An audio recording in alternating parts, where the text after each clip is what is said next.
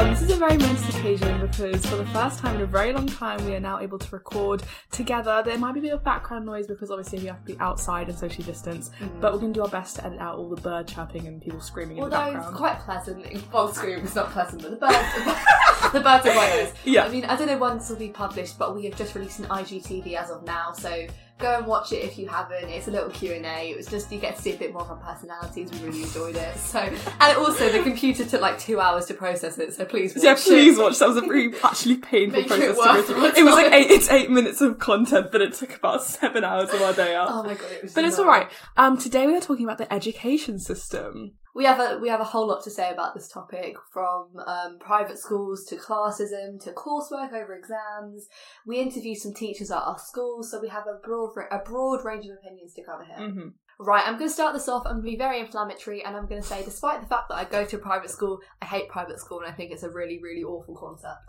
Okay, yeah. Here's the thing. A lot of people say to me, "Oh, you're a leftist. You're anti-capitalist. Like, you, you would see, you know, you're anti-private school, but you go to a private school. You have all these material things, and it seems very hypocritical. And yeah, a lot of people can say, you know, you can joke around, throw around the terms like, "Oh, there's no ethical consumption to capitalism." You know, you can critique society while living in it, yada yada yada. Um, or you know, oh, they did the meme like communism means no iPhone, that kind of stuff. But I think there's a very important conversation to be had here because yes, I am a leftist, but I'm also very, very privileged. And I have the benefit and privilege to be born into a well off family, you know, with immigrant parents who um, built an amazing life for me and my family. And I could take that experience and say, oh, capitalism works because it worked for my family, because, you know, I ended up getting the privilege aspect of it. But then we have to remember that this isn't the case for everyone, and not everyone has the same privilege that I do, and no one will ever feel the same privilege that I do. And that is why I'm a leftist, because my living conditions serve as a constant reminder that this is not the life that everyone li- lives, and I don't deserve it more than the next person. I mean, I've got a different experience to Elif in the respect that I've got a stack of um, scholarships, awards, things, which means that I don't pay for my private school education. I don't pay for it. I still attend. So, I mean, in terms of class, I still class myself as amongst everyone else, you know, the 93% of the country that goes to state school or whatever it is. I think it's around that percentage.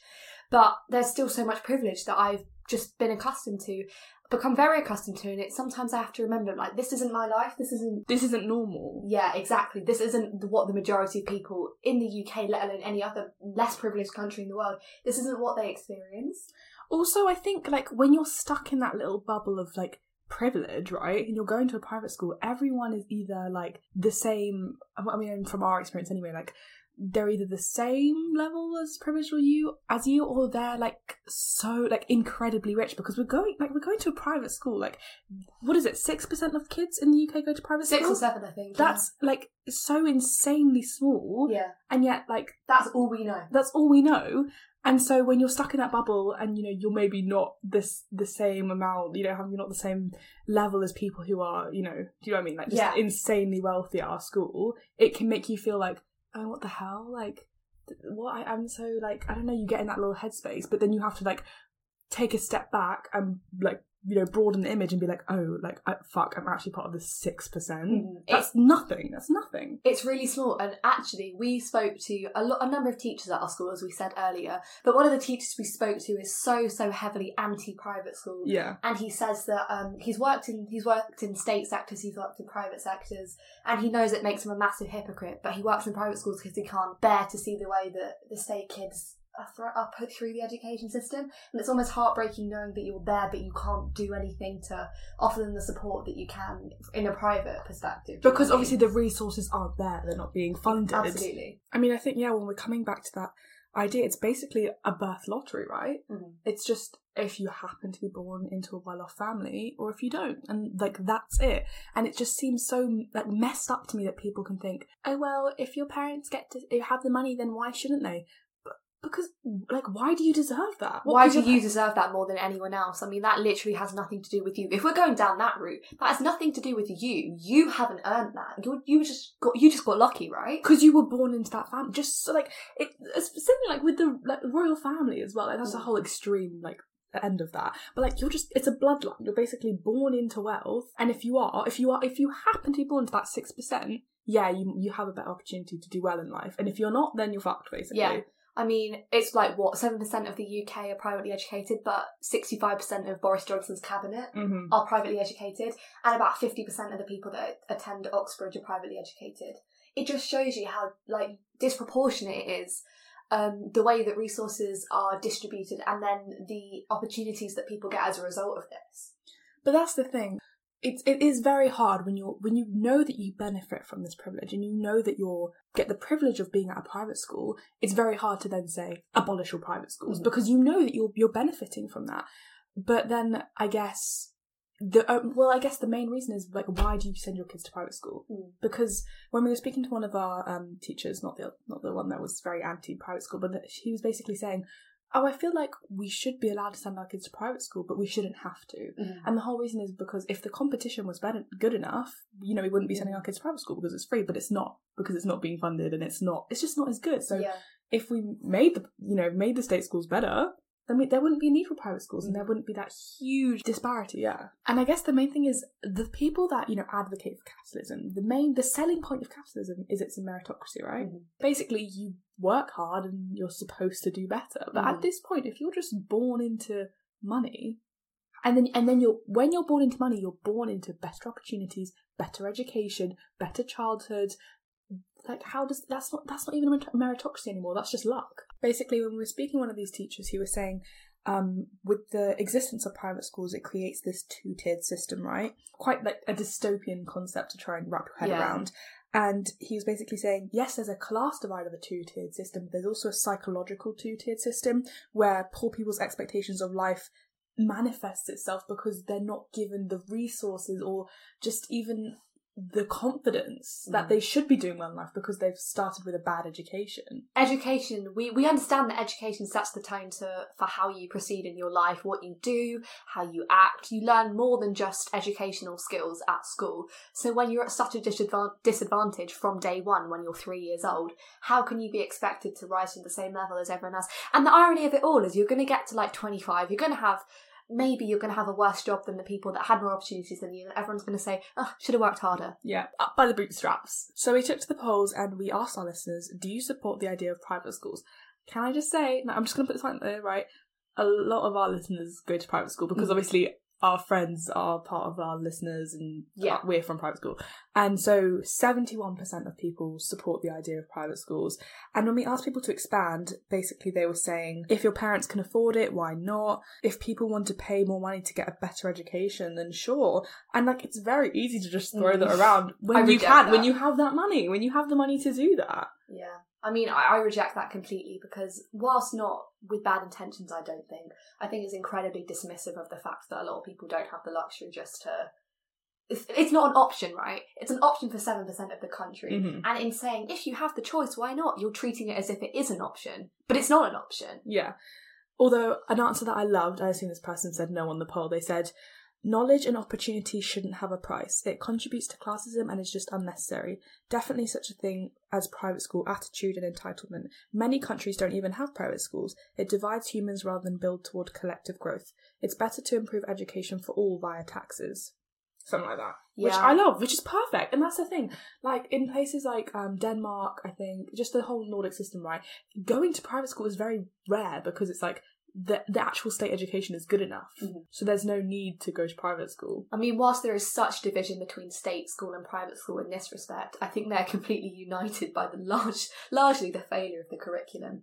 I mean, come on. It's completely whitewashed. It omits so much history. You're not even allowed to, like, for example, you're not even allowed to teach about anti-capitalism anymore, even if it's relevant to the subject. It's it's very streamlined, and I really believe that it conditions students into viewing things in a certain way. So we, when we asked our listeners, do you think school conditions you to view things in a certain way? Eighty three percent of people said yes. Mm-hmm. So I mean, I mean, I think that's pretty that's pretty like obvious, right? Yeah. But then I guess in what respects? In that it's very white supremacist. It's very Uh-huh, uh-huh. pro capitalism, and Very doesn't really right-wing. I guess it doesn't really give room for different modes of thought, right? We're just Mm. we're narrowing it to very slim curriculum. But then I have to say, like, isn't it hard to encompass all of that when you're just trying to get the grades? Because that's how school works, right? You learn the syllabus, you memorize the right answers, and then you recreate it in an exam condition and then you get the marks and you go and you have your grade. Which very it's very mechanical. There's Yeah, exactly. a process you have to put yourself through. It's not. I don't think that system, especially with the whole focus on exams, it doesn't allow for much um, critical thinking or Mm. development of ideas. And I think that really feeds into the fact that creative subjects are so so discouraged in relation to academic subjects, in my opinion. We actually spoke to someone who was head of a creative department and we asked her some questions about this. So I just started off by asking something about whether she thought that you know creative subjects within a school environment were actually encouraged at all, and um, she said that she thinks it very much depends on the school. All schools at heart encourage a strong provision for creative subjects, and I think there is a desire amongst teaching staff for students to pick those subjects which they enjoy, perhaps stronger amongst creative subject teachers, especially as they progress through education. Saying that, I think there is a deep rooted scepticism at times about the value of creative subjects, and that's more about society than schools, which is a point I do agree with. It's hard to completely reject an external culture which is definitely just going to infiltrate the school environment. And I think you see that in a lot of cultures, not just around this narrative about creativity. Um, she also said there was a huge push by the government while she was finishing school to encourage STEM to become STEAM um, with the A. And it does indicate that there was a realization that they'd missed a trick, but she can see people interpreting that move as more of an afterthought than a calculated and Mm. conscious decision. Yeah, more like, oh, don't worry, we chucked arts in there. We we, we, we support you. Like it's in there. It's in the name, Steam, right? It's I've literally never heard STEAM before she told me that. Honestly, I, didn't know that. I just always knew it was STEM subjects. Exactly. Um, then we asked her a bit about the curriculum, and she followed it up by saying that she doesn't think there is a perfect curriculum, although Key Stage 3, especially the lower years, should be provided with a wider variety of subjects, which they can then refine in accordance to their talents and their interests as they progress through the years. Um, this is a really good point, and that we can't forget how integral creative subjects are to early years development and the formation of the whole child. Just the expre- the expressiveness is something that a lot of children lack in words sometimes Yeah. and you find that through whether it be art, music, drama. We know all this, you know. Having a medium for a child to process their emotions as they are still developing, that's vital, right? Exactly. And we asked our listeners, do you feel there is enough emphasis placed on non academic subjects? 73% said no. Mhm. So it's exactly like, even though we go to private school, right, and you think, okay, well, our, our creative department should be better funded, there should be more emphasis on it, still people are thinking, no, the, the emphasis is on the core STEM subjects that you just you do well in, right? Also, please note that this is coming from the perspective of people that do study creative subjects. Elif and I both do music, and Elif also does art. I'm Yeah. taking music at A level. I don't know. I don't know how you're doing that. No, I know. but this is the thing. Even we see that within our within our departments. Like even at a private school where you know one of the pushing factors of the school is, oh look, we have such diverse departments. Look at all of our departments. There are like what eight kids doing music GCSE. And can I just say, Charlotte is the only student doing music A level this year. The only student. I'm doing it on my own. I cannot imagine in the state sector where there is less funding and a general less, you know, they can't afford to put as much emphasis on all of the departments in general. I cannot imagine how hard it must be for creative subjects to flourish and get any sort of attention at all. On the subject of funding schools, right, we asked, do you think that uh, overall the UK government does enough for schools? 73% said no. But can I just say, right, we've said like 83% of people think, yes, there should be private schools. But then you're agreeing that the government doesn't give enough to state schools? Like how how is that working out? Like you you see the disparity, you understand the injustice, Yeah. and you you're seeing that you benefit from it, and still, still you know there's there's that understanding. You understand that you benefit from the system that other people are disadvantaged, and but it's so easy to just be like, yeah, we pay for it, it's fine. I mean, when we asked people to expand on the UK government, a lot of people were saying they focus on grades rather than you know the stress or mental issues given to children or you know they don't put enough money into parts of schools that need it and that the government should be putting more effort into checking every school and not just a few and highlighting and saying look we're doing great here than leaving all the other s- mm. schools neglected. Although someone also said it can only do what they can with the money it's got and they try their best. I mean what would you say to that? I'd say that they're the government of a country, of course. They that's that's a given that they're trying their best, but I don't think they are. There's such there's such um, a difference between private schools and state schools, and the actual poverty. It's not just lower Hmm. class. There is poverty everywhere in the UK, and it's reflected in state schools. And as as someone who knows so many people that go to state schools, who went to state school all her life before before I got into private school, I don't accept that. I actually reject that. And I think it's a very easy claim to make when you are living in that bubble. And I don't blame you for benefiting from a system that's a lottery at the end of the day. Like we get Yeah. it. You're you're lucky, we get it. But I think that's an incredibly ignorant thing to say. And Not good enough. No, it's not, not good, good enough. enough. Okay, this is one of our recurring listeners. She's giving amazing answers, so I'm just going to read them out again. Um, basically, she said that her main point was there's a lot of talk from the government and not enough Mm. action. She's saying that there's talk of expanding the curriculum on BLM and other topics has been going on since the 90s, and still nothing has been done. Um, BTECs and apprenticeships are not considered in the same detail as A levels or GCSEs, um, as though Gavin Williamson has just gone off his experience of education, which is very narrow. And that's the thing people who are head of these education sectors are coming from literally private school backgrounds. How are they supposed to address any kind of state funding? Because they, they haven't experienced this, they haven't been there. We should have people who are teachers Yeah. running the education system. We should have people who are doctors running the you know health system. That's just how it should be. I don't know why we have these random private school kids talking about how to fund state schools when they haven't even experienced it. I mean, I think this is a good time to mention that this is ultimately a class issue. Mm. Private school is classist, and everything relating to education is rooted within classism, and shying away from that fact just doesn't do anyone any good. Well, then what do we do? Do we drop out, do we drop out of private school? Is that what you're saying? Of course not. It's institutional changes need to be made, and it's very easy for us to sit here. With every podcast, it's so easy for us to just sit here and complain, offer Yeah. no solutions, go back to private school tomorrow, you know, live our best lives. yeah. But the whole point is, just because this is the life we live, doesn't mean we have to blindly accept it and think that, oh, it must be the best way of living. You know, no questions, no questions asked. I mean, when we're looking at the way that um, you know schools assess their students and the way that we're graded, Yeah. I mean, I mean, we asked our listeners, right? We said, "Do you think formal exams are a good way to assess ability?" And seventy-two percent said no. Yeah. I mean, and we go to private school on top of that, right? A Yeah. lot, lot of people saying. It's made easier for us. We have more. I mean, tutoring. it does not get easier than private school. No. I mean, we basically it's spoon fed to us. Yep, absolutely. And if you're not good in exam situations, then you're just not good in exam situations. But it, I mean, everything we need is there, right? On top of that, people are also paying for private tutoring. Yeah, exactly. You go to a private school, so your classes are reduced. Mm-hmm. Um, there's more focus. There are more resources available. There are more teachers, high quality members of staff. yeah, you got one-on-one learning a lot of the time. Mhm. They're always there for us. Like now we have teams. I mean, they're on call like twenty four seven. I have full access to my teachers, and they have full access to me. And whilst that's slightly scary, like today, Elif and I were doing something for the podcast. We needed the input of our teacher. We messaged them, and immediately they responded. Yeah. It- they're just there, at our disposal. And we're lucky because we have laptops and we have phones, Mhm. and they do too. And we have this very expensive, sophisticated piece of software that we Mhm. can use to communicate. And we had that all over the entirety of lockdown. Our, our education was not hindered at all. Whereas there are people that I know who attend state school who basically didn't learn anything from March until September. If they don't have a printer or a laptop or Wi Fi, what do they do? there are families of six sharing one iPhone. Yeah. Literally, they have to pass around the iPhone, and that's how they do their school. Yeah. That's it. Like, and and they're saying, oh, we're trying our hardest. It's not enough. Mm. I think COVID has definitely highlighted what is wrong with our education system, and I really, really hope they make some changes after this. Yeah, specifically for me, the thing that jumps out as a GCSE student. So, if you're not familiar with the UK exam system, um, your first major set of formal exams are GCSEs, and you do them when you're in year 11. So, when you're aged 15 to 16, Mhm. um, they determine, you know, your grades, and then you do A levels, which is i.e. college or sixth form, and then after that you go on to uni. So GCSEs, they are usually just one set of formal exams in June and July. Um, but they've been completely replaced with assignments, which is like five for each subject, which is just basically mini assessments, but they count as evidence, and then a couple of sets of formal exams too.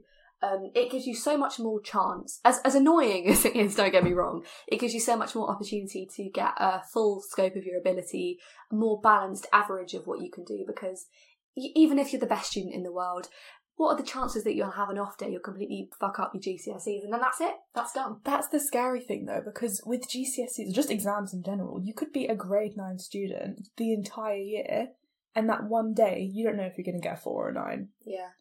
But I'm, uh, I don't know. It's hard because like it's so much more effort. Like it really is. it's just you have to be consistent, consistent, consistent, and like I get it. Like there, it's much easier to pick and choose which evidence you want now, and obviously COVID has hindered learning and stuff. But I don't know. I mean, do you prefer this system to the exams? Because I don't, I don't know if I would rather just, you know, have one last push. You know, you could be doing terribly all year Yeah. and then get the same grade as someone who's been doing great all year. But I don't think that's fair at all because someone like me, I generally get pretty good grades, so it doesn't make much of a difference to me whether I take a final exam or whether I do coursework because my working at level is pretty much what I'll get in an exam. I'm Mm. lucky in that sense.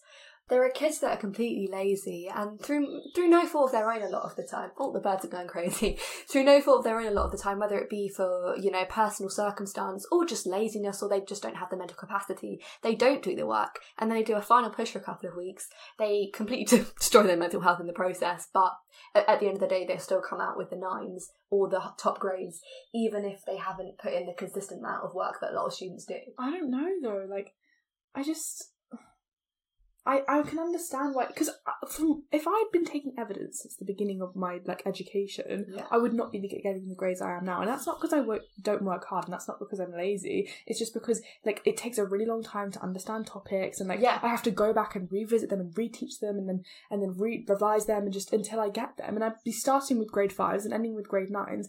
But if you're saying like, oh. You know, that really depends on how quickly you grasp concepts. Absolutely. So I don't know if that's fair either. Not that any none of it is fair, basically. Yeah. It's it's a bit of a lose lose lose situation, and we're not here saying that we know the perfect outcome. We're actually kind of just discussing the pros and cons either, because it's a really hard one to formulate a concrete opinion on.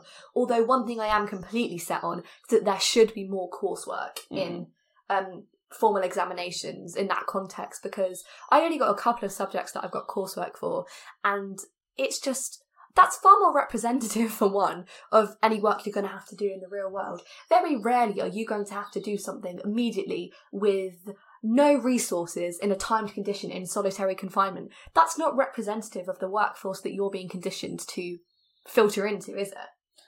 Here's a radical question: Do you think we should be assessed at all? it's hard. That's a really hard one. Um, I think it is a good way to monitor progress. Although, why do we need to monitor progress? At That's what I'm asking you. Do we need some like? Is it? But okay, you just said it's a good way to monitor progress. I don't think it is. Mm. I don't think it is because I've crammed for a end of topic test or something and gotten a nine, and Yeah. then not understood any of it basically because you just memorize what you need to know. That doesn't that doesn't mean I'm progressing. No, there's no indication of my actual understanding of the topic, but it's there. Like the evidence is there, but Yeah. what evidence? It seems so flimsy. Like I don't. Is that should we be assessing students? I mean, if you pick occasional milestone points, I don't think that's representative at all. Especially if you don't do them that often. Like if it's only once or twice a year, that's that's not representative at all. Like for me, I've had a multitude of exams recently. We've had exam weeks in only two weeks. Um, of just like loads of topics in every single subject. And I'm not going to lie to you, I've rocked up and done my revision an hour before the exam. Yeah, of course. Come out of there, got what, a seven or an eight, fine. Like that, I did not put very much effort into that. And it's probably not representative of what I could do. But that's the thing, like people will rock up an hour before and get seven, eights, and nines, and then people revise and slave away for hours and hours and still be stuck with their six. So how is that representative of the like the work they're putting in? I don't Yeah. think it is because I know like I've spent so long sorry, garden work. I've spent so long like revising for something and then got like I don't know, like a B or a C and then someone has rocked up and been like, Oh my god, I didn't revise at all and they actually haven't revised at all and then come out with an A star. Yeah. Like, how is that? I don't like. I know that.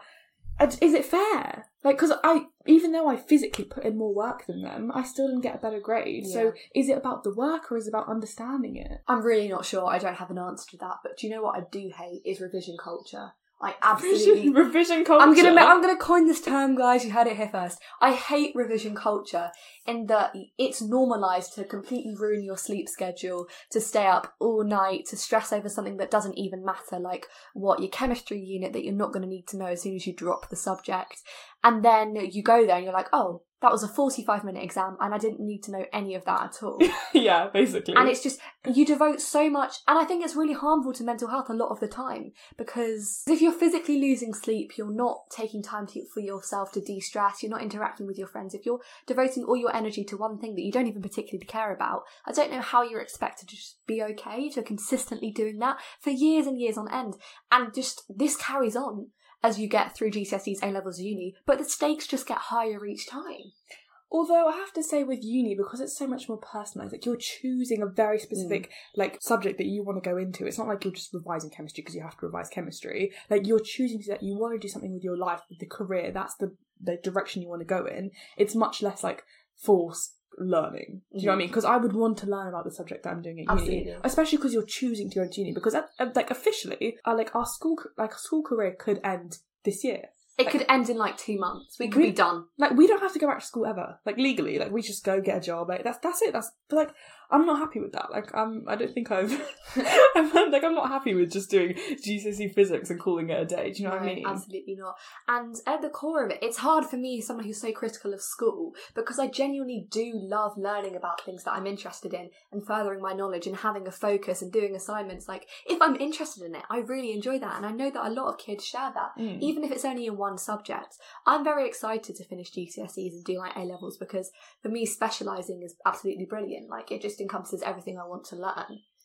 And then I guess when you go to uni, it's even more specialisation, and then it doesn't feel so laborious. But why do we have to specialise? You know what I mean? What do you mean? Why do you have to specialize? I want to specialize. Let me get out of this. Like I, I don't want to be broad. I'm, I don't want to be broad. I want to be really good at one thing. Do you know what I mean? Yeah, but why do you want to do that? Because I'm no stop. It's not capitalism. It's because I'm interested in it. Yeah. Like I don't want to. Okay, I get it. If I was like, I just really want to be good at one. Like I just really want to be good at maths. Like I don't. I don't have a passion for maths. I would Yeah. say that because I want to make lots of money. Because you can make money by knowing maths. Because you can go into banking, whatever, whatever. But if I said English, that's not a very ludicrous uh, business, is it? It's just like you're just reading books. I want to get really good at reading books. Don't get rich off reading books, do you? Oh my gosh, there's so much dismissal, even within academics. This isn't even counting creative subjects. Anything that's not in STEM. Like, even as, for me, I'm a student that's going to do English, politics, and music. There's so much dismissal of that. Like, oh. Literally, I hear it from like um, STEM students, and they're like, "Really? I mean, like, why would you study that? Because I like it. Because I like it." And let me ask you a question. Do you actually want to go into medicine like the millions of other kids worldwide? Or do you just assume that's what you've got to do because you were a little bit better than average at biology? yeah, and also like because people think they're going to be successful in that. I'm doing Mm. successful in quotation It's one of, I think, in I don't know about um, within other countries, but especially specifically within British culture, that is one of like the, you see so many students, they're going to study medicine. How vague is that? how vague is studying medicine? No, I mean, I mean, I mean, like it's not even like they're saying I want to be a neuro, um, a neuroscientist. I want to do this or that. I want to learn about this because it interests me. It's just I'm going to do medicine because I'm good at maths. Do you know what I mean? yeah, I guess it's quite, but it's quite a like convenient route to go. Yeah, Like, if you- exactly. If you're good at maths, if you're good at science, yeah, like why wouldn't you study medicine? And I'm not here to shit on your choices. If you want to do that, do that. That's the complete opposite of what I'm here to do. But I'm just saying it is so convenient and it's just further proof of the way that we're conditioned into following very specific paths. I mean, if we're talking about like specialized routes that we're going down, let's talk about uni for a second. Obviously, we don't have that first-hand experience No, of we're not in university. university yet. Not even in sixth form yet. Oh my god, next year I'm gonna be in sixth form. Exciting! No, you come on. You're Okay, excited. I'm so excited. I don't know why I sighed. I'm really excited. um, but yeah, like, I mean, I guess there's like quite it's quite a big run up, isn't it? Like you're Mm. you're applying to university, you've got to pick your five, and then you have to like wait, see if you got in, if you have to join the um what is the list called if you don't get into your chosen unis. Oh, I've no idea. Anyway, it's it's a very stressful situation Yeah, to me. and that's before you even factor in the huge, huge culture around applying to Oxbridge. So if you if you're not aware, if you're not a British listener, um, there is Oxford and Cambridge. and They are regarded as the two like most elite universities, even worldwide. Um, but especially within the UK. Um, I mean, they do have amazing resources, amazing campuses, um, amazing systems, and like there are many ways in which they are genuinely better than other universities. But what you get with that is such a culture of elitism and sort of if you're clever you go to oxbridge Mm. like that's it's just such a it's such a stupid in my opinion that's really stupid because you're not you're not going to university so you can go to university you're going to university so you can study something like for me i've always always wanted to study a course not go to a university like wherever that may take me i'll go to that university do you know what i mean But I have to say, like, part of the attraction of going to Oxbridge is so you can say, I went to Oxbridge. Do you know what I exactly mean? but what does what does that even mean in the eyes of an employer does it make that much of a difference I think it used to. I think it's Mm. becoming less, especially because obviously, like my sister's at uni and like you're around. I'm around those conversations a lot more now.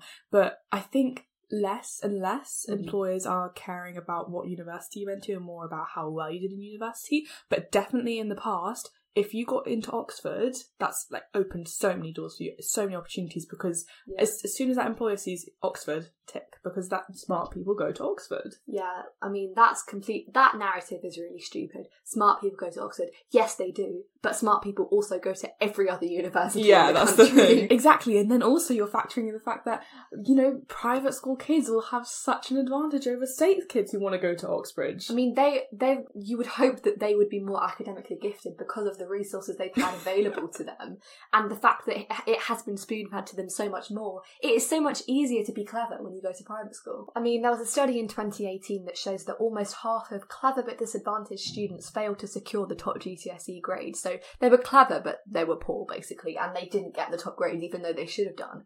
And just 52% of the disadvantaged high achievers at primary school gained at least five A star and A grades in England, compared with 72% of their wealthier, equally clever peers, which shows that your, Oh my your initial intelligence plays very little into your eventual outcome. It's Yeah. how that it's how that is nurtured and encouraged as you progress through your school career. And obviously, you're completely stroked and fed grapes and fanned when you're at private school. but when you and I really don't. This sounds like I'm being very like snobby, but I just on a like a systemic level when you're in state school you don't get those same opportunities and there is not as much regard there's not as much funding there aren't as many resources so it is going to be harder for you also, like we were talking about before, you're not given the same confidence. Like, obviously, like you're saying, you're stroked at school. People tell you, you're so smart, you're so talented. Oh my god, you're you?" at private school. Let alone if you like get a scholarship, you're like, oh my god, you have a scholarship at private school. Wow, that, that's a different you're level. like- and it's like, oh, you're you're so smart, you're so talented, and so obviously you're conditioned to thinking, okay, I'm, I'm gonna, all right, look at me, Let's embrace this. look at me go. I'm going to be smart. I'm going to be successful. I'm going to be rich, right? If that's what we're talking about on, the, on those levels. That, so that's what you do. That's what it manifests in your life. If you're thinking in your head, oh my god, like look at me go, I'm amazing. Yeah. You're gonna be you're gonna be amazing. But then when you go to state school, you're not given the same like attention and you know, oh my god, you're amazing. You're and so even talented. if you're not actively discouraged, the Yeah. fact that there is no, there's very little exact stroking. Stroking. shouldn't use the word stroking. Can we change to language, please? Yeah. There's less um It's less encouragement. validation. Yeah, especially when it's because at state school there's more people and there's probably less teachers, less resources. It's Mhm. harder for them to devote equal amounts of attention to all of the students. Mhm. So there's less of that. So maybe it doesn't even occur to you that you can push through it and you can do this and that. and you you know you, your your potential is so much bigger than you think but you know you're not given the room to flourish and make that actually a reality. So in your head you're thinking okay well i'm not going to be that good. Like i'm just i mean mediocre because that's what you've basically been told. That's what you've been conditioned into. Mm-hmm. and even though people at private school like really aren't that smart they're still thinking in their heads i'm amazing because that's what we've been told And that's right? why some of the people in our year group have massive egos. like that's the thing right? Like we, because that's what we're entitled and that's like classic like entitled private school kid because w like what else do they know? Like we've this is what we're entitled to right? And that's why so many people are saying if you can pay for it why not because that's what we're entitled to Yeah. I hope that this has helped to illustrate a little bit more what we were saying earlier, why there is such division between private school and state school, and why allowing private school to continue, just because it's an option, just further drives that wedge, and that really sort of, it's just not fair. I think I don't know because when people say abolish private schools, it's very scary. Like Mm. if you go to private school and people go like abolish private schools, we know that our education is better because like we're Yeah. paying for it, right? And so when people say abolish private schools, we're thinking, oh, what the fuck? No, please don't do that. Like no, like don't be crazy, don't be communist, right?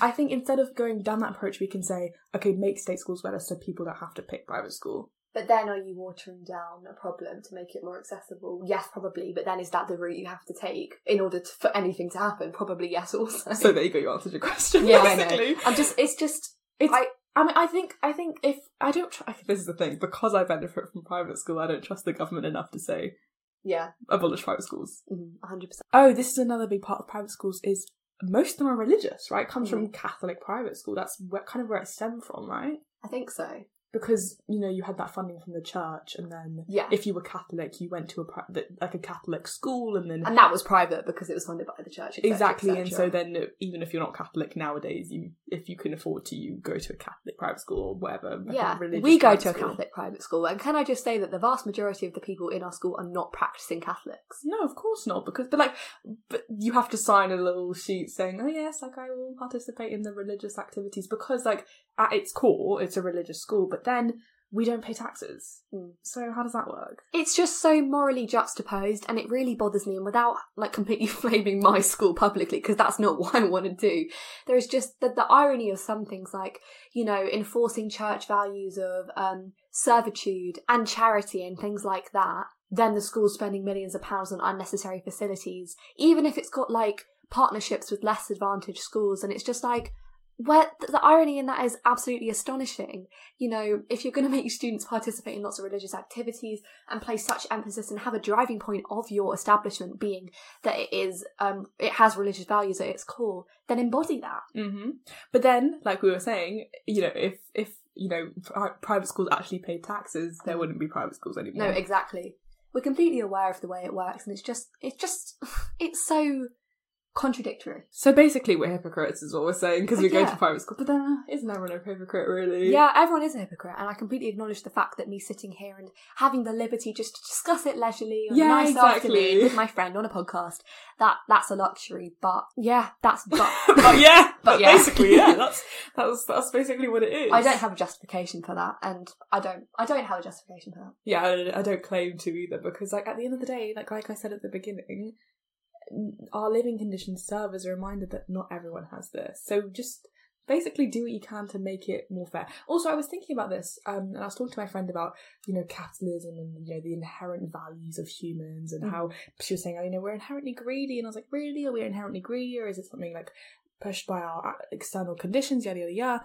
And basically, I saw this woman explaining how she'd worked in um, a primary school, and she was saying, We're not inherently greedy because when I take out a plate of cookies in front of children, not one child goes and grabs all the cookies.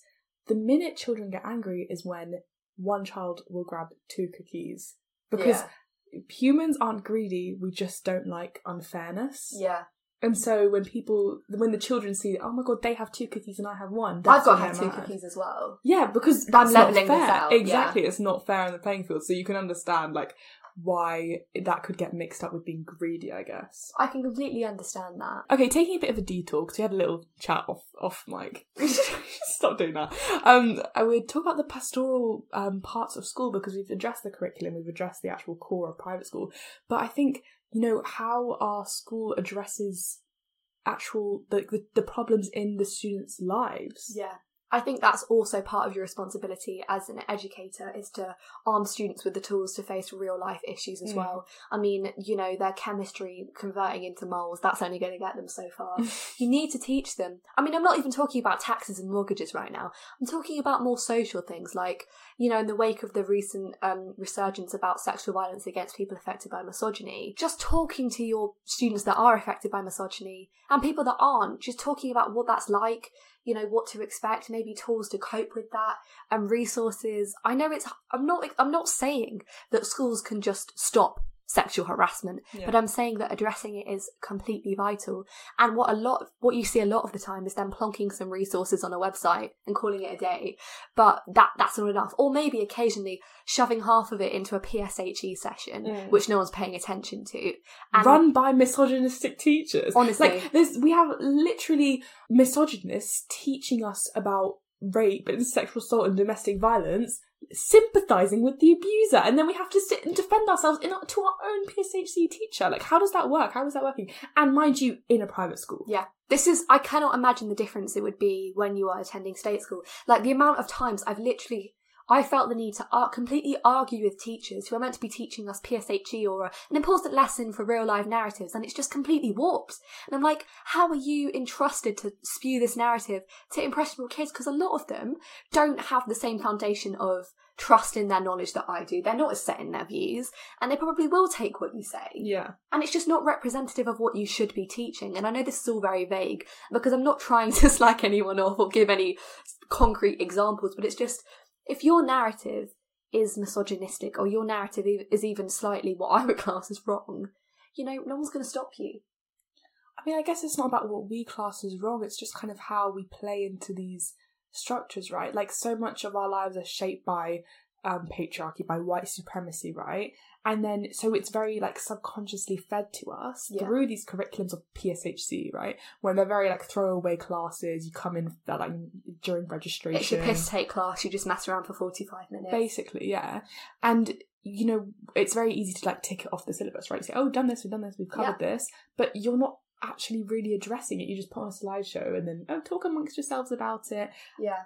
And what's dangerous is that if you don't set the tone, which very few teachers do effectively in my experience, you could even create a culture that is the complete opposite of what you're trying to teach. Like, I've seen it happen countless times. You know, we had a PowerPoint about different sexualities one time. I was like, oh my god, you know, this is, this is new.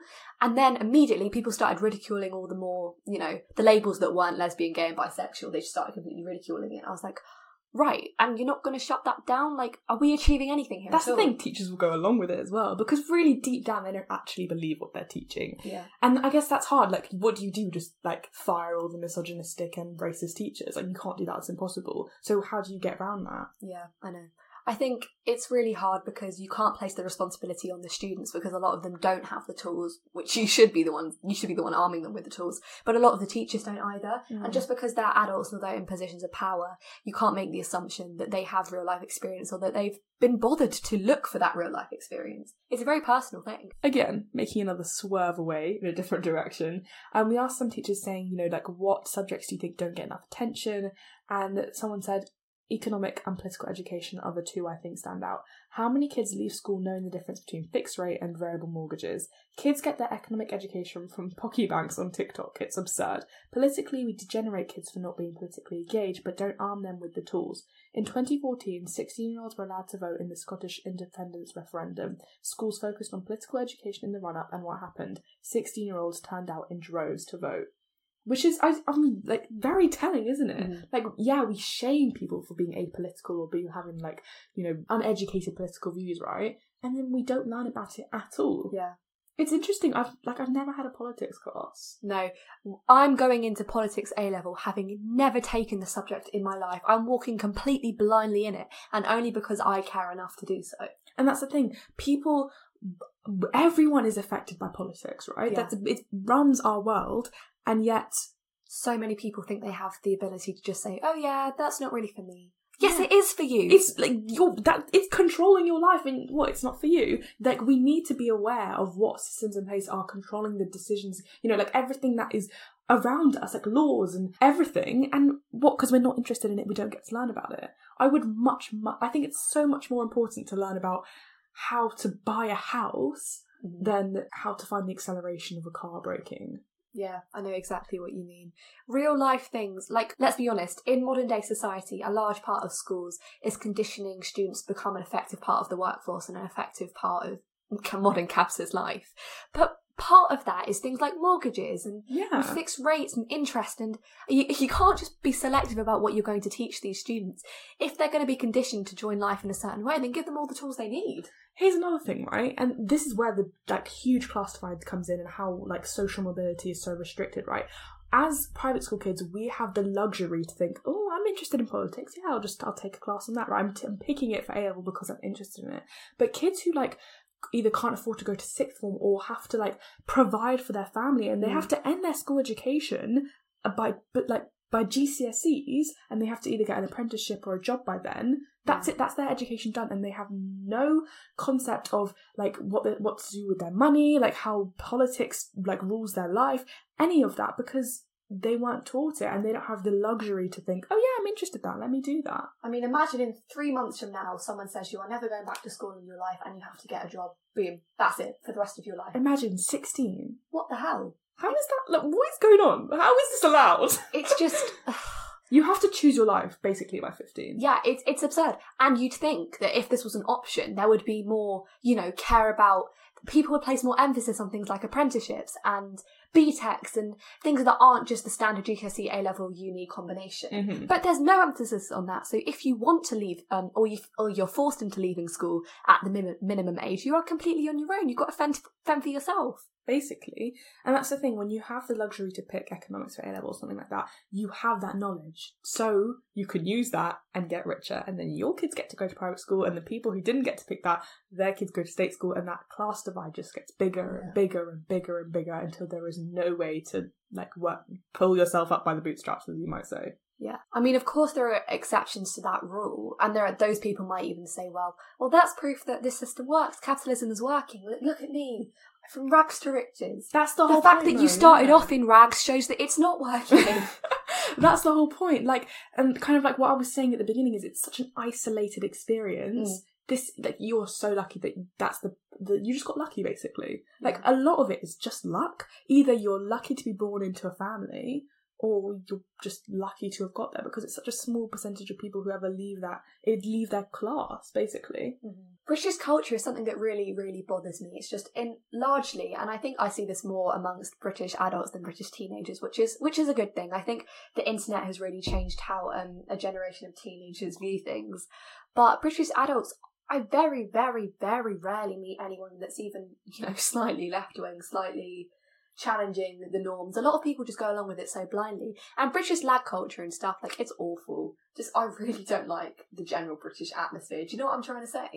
The British vibe basically. Yeah, the vibes are off. I don't like it. There's worse. Right, let's just we're we're, we're so grateful, but there, Yeah. yeah. I mean, I don't know. It's just it's quite a difficult thing to navigate, and I don't know how. Like, okay, yeah, we've sat here and listed off all the problems. Yeah. What can we do? We're not, we're not going to give you any solutions. Don't get us wrong. We're not sitting here saying we can change the world for you. We're just going to sit here and complain about how ruined it is. I mean, without getting too radical, we'd obviously argue that the way to change the world is to change the systems and structures. Yeah. But um, that's not realistic. No, it's not. It's just not going to happen in our lifetime anyway. It's very idealistic given how right wing we are, you know, how how far away we are from all of that, and how in order for any of this to become a, a real, real tangible thing, you'd need a massive resurgence in the way that the whole of society would view things in ev- in order to even break through to like a governmental sort of system. and that would begin in the education system, and that's obviously Yes. not going to happen anytime soon. So there you It's, go. you're just going to keep going in this like fucking circle of life, just full loop, full loop, full loop, full loop, full Yeah. circle. That's not really a saying, but I made it happen. full loop, full loop, full circle. Um, I think we should wrap it up there. We've been oh, I think this is the longest we've been recording for. Although a lot of this is going to be we edited have a out. lot of editing to do. We've just been chatting complete rubbish No, not rubbish. off camera. Yeah, mic. Oh, mic, that's the word I'm looking for. All right, guys. If you enjoyed this episode, please check out the links to all our social medias in the description. Watch our IGTV and all of that. Have a lovely please, day. Please, we spent so long on Oh, it. God, Please, please. we'll see you in the fortnight, guys. Bye. Bye.